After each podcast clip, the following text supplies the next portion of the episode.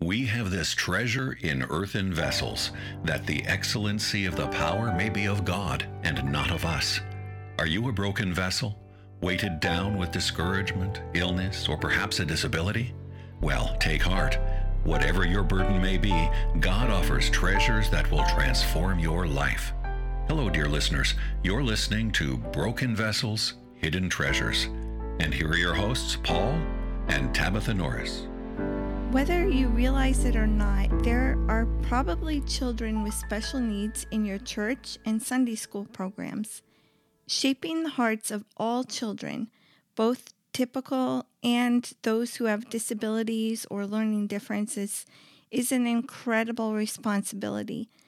While many have a desire to welcome each and every child into the classroom, not all are prepared and confident to handle the hurdles that come with special needs ministry.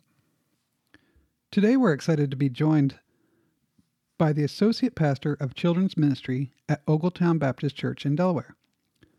He has a huge heart for kids and parents dealing with special needs, but also many years of ministry experience under his belt. Pastor Evan Collier. Pastor Collier, welcome to the show. Thanks so much. Developing a classroom and ministry where every kid can hear the good news of Jesus Christ and grow is a big subject to tackle. We're eager to jump right in and hear your story. Your church launched a ministry dedicated to serving children with behavioral diagnosis. What would you tell us about that ministry and what led you personally to serve in this area? That's a great question, Paul and Tabitha. Thank you so much for having me on. Uh, so I kind of want to just lead off with the fact that um, we we are actively developing this, and so we are extremely modest uh, in size and scope. So right now we have um, we have three to five children that we're serving in our grade school, and uh, and then a couple of preschoolers. And uh, recently we've kind of run into a challenge that some of the kids that were in our ministry um, are actually now teenagers, and uh, my my son Titus is one of one of those teens. So uh, we're finding that we have uh, teens with behavioral diagnoses kind of mixed in with our grade schoolers. And we're running into some challenges. So we're actually in the process of trying to find, you know, how to serve teenagers better in this. So, uh, so don't think of a ministry of you know 40 kids. We're talking a, a handful of kids. Right. Mm-hmm. But the ministry itself uh, kind of revol- revolves around uh, a s- place which we would have a sensory room, and uh, and then aids. So we have people trained and ready to uh, receive kids as as they come in. So um, so I, there's kind of like the people in the place. That's that's what the ministry is, and the goal, of course, is to be able to uh, serve uh, whoever walks through those doors. And um, and so for the the teenagers, we have a a challenge in that we have two different buildings, and so in the second building, we don't actually have access to a sensory room. And so currently, right now, we are working on trying to get funding to uh, to convert a room into a place that's more of a calm room. They don't they don't need so much the activity space, but a little bit more of a calming and sensory place. Um, so you had mentioned my my son Titus. Uh, so my son Titus is uh, 15 years old, and uh, when we were in Boston, as we were for uh, eight and a half years, uh, he was diagnosed uh, at the age of two at Boston Children's Hospital with, uh, at the time, PDD NOS, uh, which was um, now since that time has been kind of you know just put on the spectrum of you know ASD, and uh, so he was diagnosed and immediately we you know received um, a good good bit of care, um, early intervention and speech therapy and and so forth, and uh, yeah, so Titus right now is um, uh, the biggest challenges we face with with Titus is um, directing his activities and diverting him from activities that that drive him over the edge. So he has just very low tolerance. Uh, so he'll find a you know uh, he does great with his active activities, like he loves to swing. So um, we worked on getting a, a good swing for him, and he can even he can ride a bike. So he's he's got some good motor skills. Uh, but besides that, pretty much anything he locks onto, he's going to get um, super frustrated with. So he's, you know, he likes his iPad or he likes video games, but he he doesn't do well with things that are competitive at all. So, Hmm. uh, the challenges for our family really is uh, scheduling. So we have a 14 year old who's, uh, you know, we almost have the built in babysitter. Um, and so we'll often say, well, you know, the kids can stay with, you know, our second, our 14 year old. Oh, but what are we going to do with Titus? You know, we're just not comfortable. So, so family scheduling is is a challenge just because you don't know when he's going to have a really really hard day. Um, but that's Titus, and so uh, yeah, the Lord, way the Lord's used that is um, Titus's challenges, especially even at church, just in um, coping and getting through, is making us realize that there are other uh, teenagers uh, that the Lord has recently brought to us that we're going to have to learn to to serve them as well. So that's kind of an active process right now. In developing this ministry, what would you say has been the most difficult part of the journey?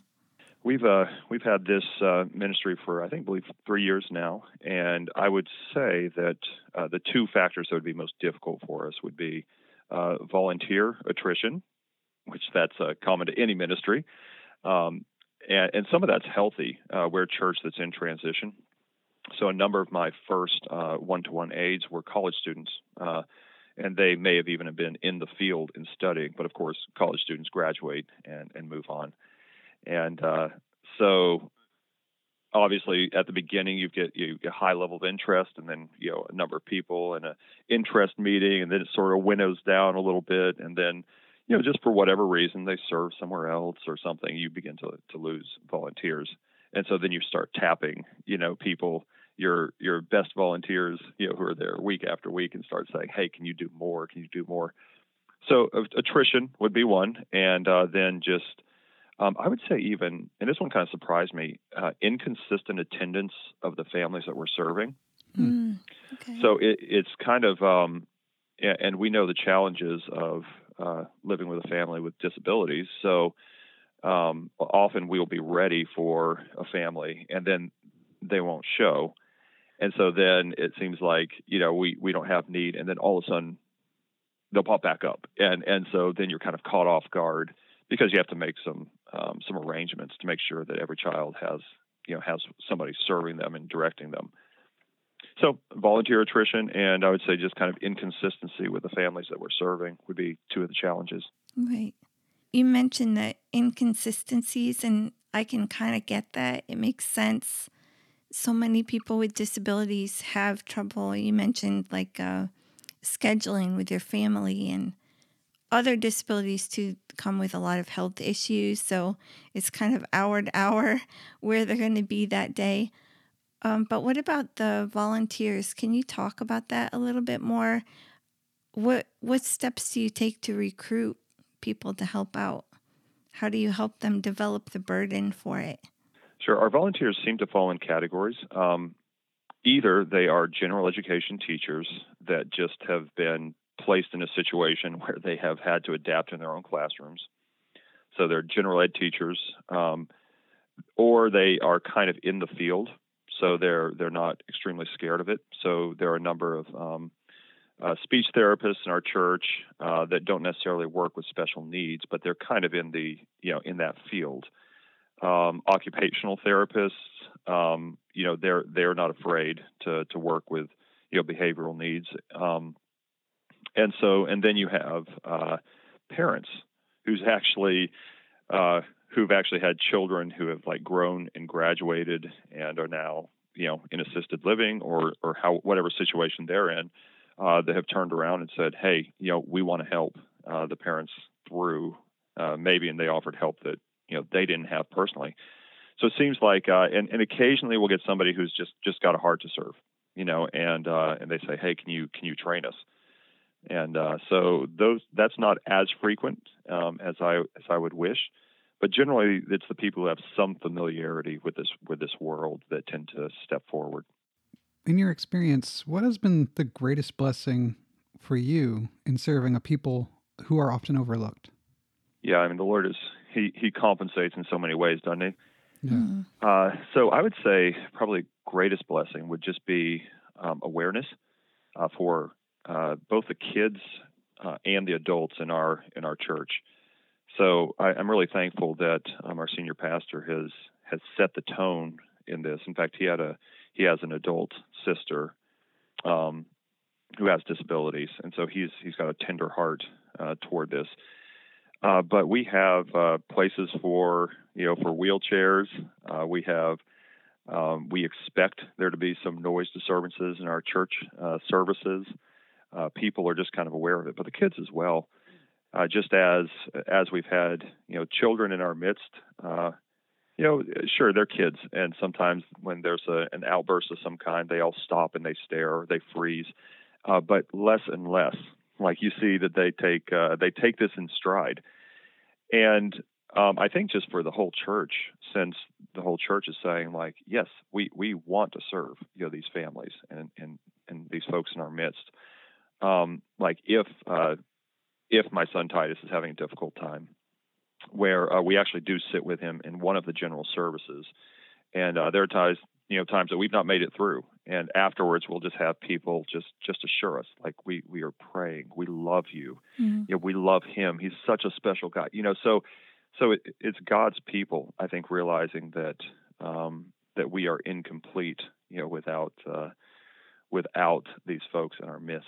So mm-hmm. uh yeah and so I think it's it's the ability. What this has done to bless us is that we've we've had the ability to even try to serve families that come to us, and to say, hey, we don't have all the answers, but we want you here, and we're going to walk with you through this.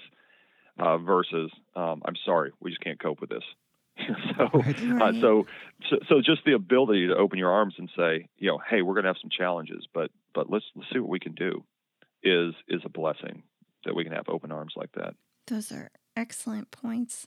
It's interesting how when church leadership sets the pace like that, the congregation can quickly be comfortable as well.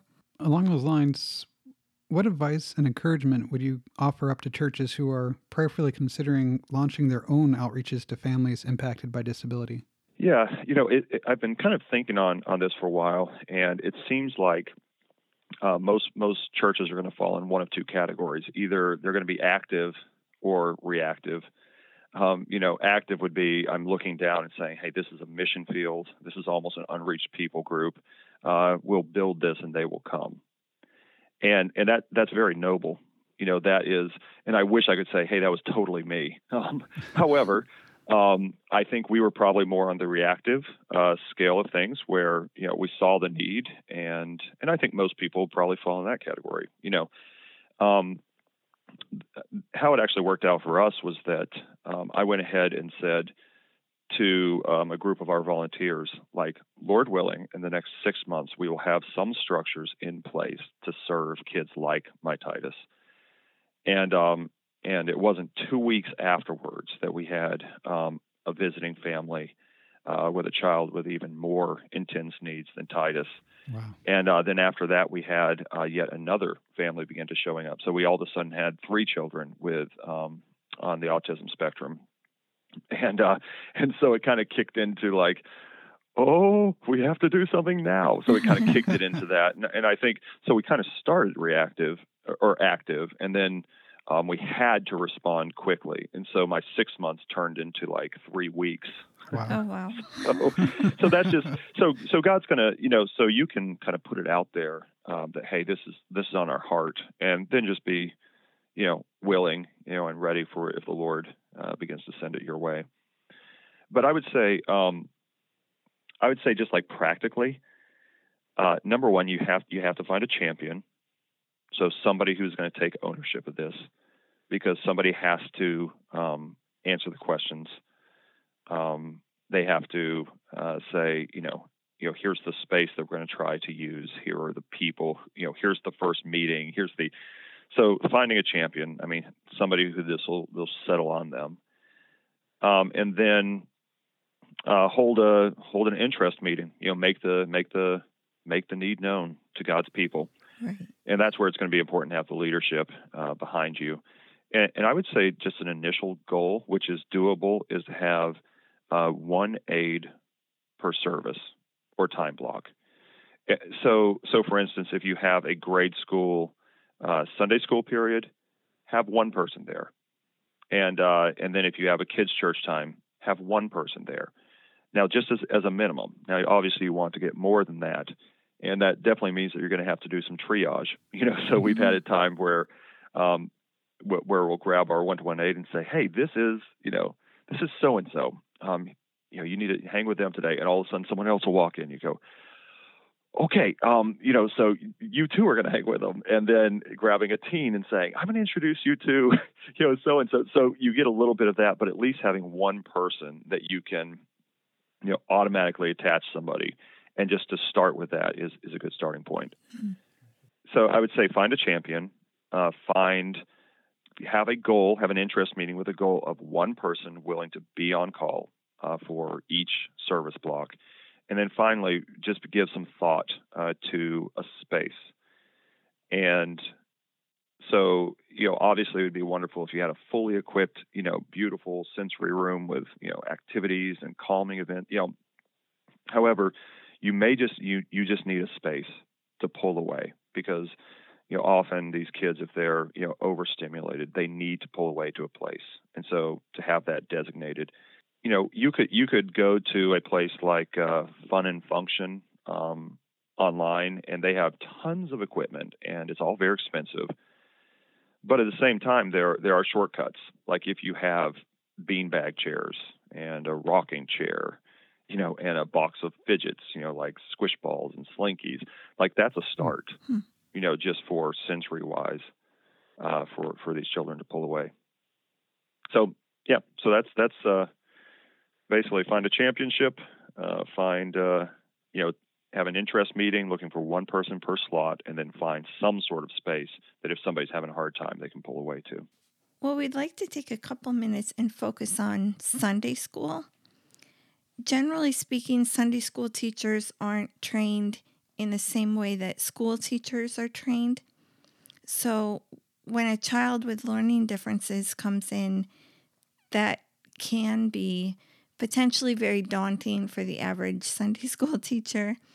How can we, as Sunday school teachers, create an environment where every child is welcome and any of them can excel and learn truths from God's Word?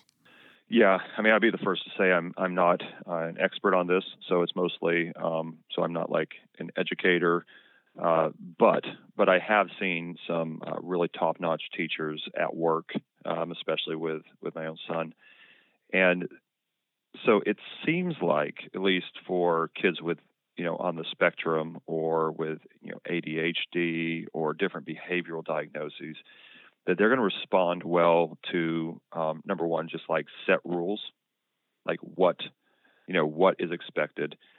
So I normally just ask my teachers to think up three different rules. You know, like rule number one, you know, raise your hand for permission to speak. Rule number two, uh, raise your hand for permission to leave your seat. And rule number three, make smart choices. And that means we have safe hands and a nice quiet voice you know, so kind of like review those with the kids every time. And, and, and those aren't magical rules. I'm just saying a set of rules that you you set for them because a lot of these children really thrive on um, consistency. If you can remove uncertainty, so have a, a basic classroom schedule written out on a whiteboard or chalkboard uh, that helps ground, you know, take away some of the uncertainty. Um, and then, if possible, to incorporate uh, sensory breaks and and this is good for all kids, not just um, you know kids with uh, special considerations. Uh, so that may mean you know for one part you you know you lecture and then you have an object lesson or a game. You know, so they get up and they move and at the same time that you know kind of incorporates different learning styles. So obviously not all kids are you know sit and lecture type children especially boys. Um, you know so to give them a chance to get up and throw that variety uh, in there uh, is is definitely going to help a child with with uh, behavioral needs.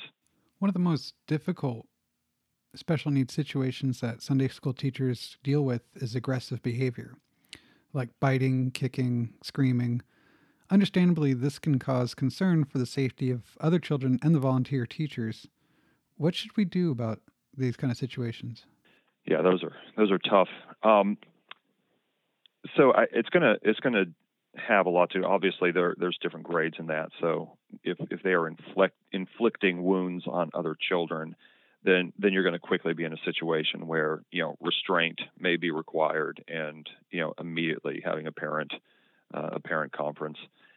Um, other types of behavior, and and again, it, it, it's going to vary whether or not it's a, a preschool is much easier to handle, you know, and say Mm-hmm. we have some time out here than say a child in in grade school. So it's such a wide wide variety. But I would I would tend to say that if if we had like an extreme example, uh, that we would need to suspend placement for a bit until we could um, meet with the parent for some sort of intake. Hmm. So if it's the first time that that has happened, then um, then we'd want to be working with the parent to see like, okay, what what precipitated this? Is this is this common? Do you see this at home? Does this happen at school? Um, what you know is, is there something that triggers this? And so really just working with the parent. So that kind of serves a couple of purposes. Uh, first of all, saying, hey, we're we're willing to work through this. Uh, second of all, you know, seeking real information because hopefully the parent or grandparent knows this child best. Um, but it also may mean that that I will say, okay, so we're going to try this, but we at some point we may we're going to try to find an aid for for you know your child if if they're having trouble coping in this in this setting. Um, but it may mean that we, if if restraint, you know, is necessary, that the parent may have to be present at least initially until they can, you know, can level out. Yeah.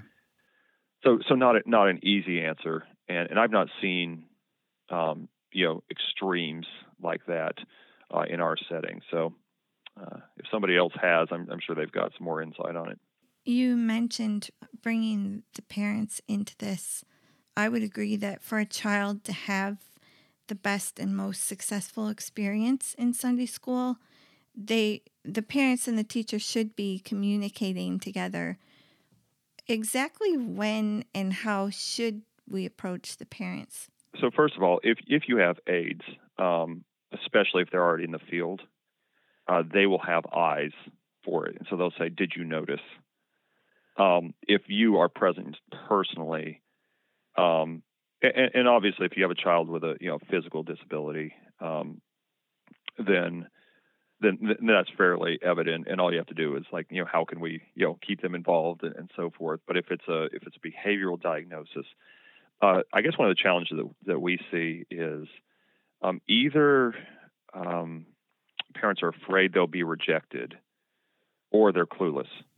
Sometimes it's grandparents, and so it'll be like a first time visitor, and you'll see it coming, and like, you know, you can just see like, okay, there may be something here, and you greet them and you drop them off, and you see behaviors immediately that that you know, if you've been in this world, you you're like, whoa, the hand flapping or whatever um, or just a look, and you think like, okay, I'm gonna have to watch this. So if it's in a Sunday school class, um, I've noticed that teachers will kind of downplay it, and the phrase will sound, "We had a little bit of trouble today with," you know, Right. and and to me that is like a, a a flare. Like a little bit of trouble means if this is not addressed, then then I'm going to lose volunteers, or or kids are going to be disturbed, or this child is going to have a really terrible time. So like I, I hear I'm sensitive to my teachers saying we had a little trouble with, because that may mean we've got something going on. So um, if if after speaking to the teacher I realize like okay, uh, we need we need to plan for this, that's when we would initiate some sort of conversation with a parent. Through your years of ministry experience and being a special needs dad, have you observed disability become a strength and a blessing? Yeah, I've I've seen this on a number of a number of places. I mean, so in my life personally, uh, if if God had not blessed us with this, then I would not have the compassion, you know, for people. Uh, I mean, it, has a way of like bringing. It's like kind of a built-in um, dependence. you know, like you were Right. brought, you know, to the end of your strength and your knowledge um, on a pretty much a daily basis. But I've also seen like other parents like we have one lady who again her children she's raised their children they're 18 and 21 now and uh, and she is ministering to other families now you know so she is ministering out of the abundance of her own experiences and, and what we see with with parents that have like walked this road like they're unflappable they've seen everything. You know, they've they've been hit, they've been bit. You know, they've you know they've seen it all. So like having a grade schooler that that is struggling or exhibiting these behaviors, they they're unflappable. So I I have people who minister that way. Um, we have one one uh, lady in our church that um, personally, you know, battled high high anxiety and and, and OCD tendencies and um, and, and and and many other things. And so she she's now one of my leaders, and she was one of the people who was pivotal in helping us see the children's ministry through anxious eyes. So, like, what is an anxious person seeing? What is an anxious parent seeing? What is an anxious child seeing? You know, this is not safe. Um, our allergy policy is lacking. And she helped bring um, that perspective so that we became much, much more aware of how we can serve um, serve families that are coming in. So the payoff for that is when you see, you know, a parent walk in and they say, "My child has severe allergies," and you can say, "Oh, hey, listen, we've got this is a this is a peanut-free, you know, hall. There's no soy, there's no, you know, milk. Um, you know, we've got gluten-free snacks available. Uh, we clean on this way, etc. And just to watch their faces just relax. Mm-hmm. Um, right so so she's brought that perspective to us and, and blessed many many people through it you've given us a wellspring of ideas and encouragement today pastor evan totally i i really really enjoyed it appreciate the opportunity thanks for tuning in today to broken vessels hidden treasures it is our hope and prayer that you will find the grace and goodness of god even in trials We'd love to hear from you, and your feedback is important to us. You can reach out to Paul and Tabitha with comments, questions, or to share an episode with a friend in need through our website at bvhtministries.org.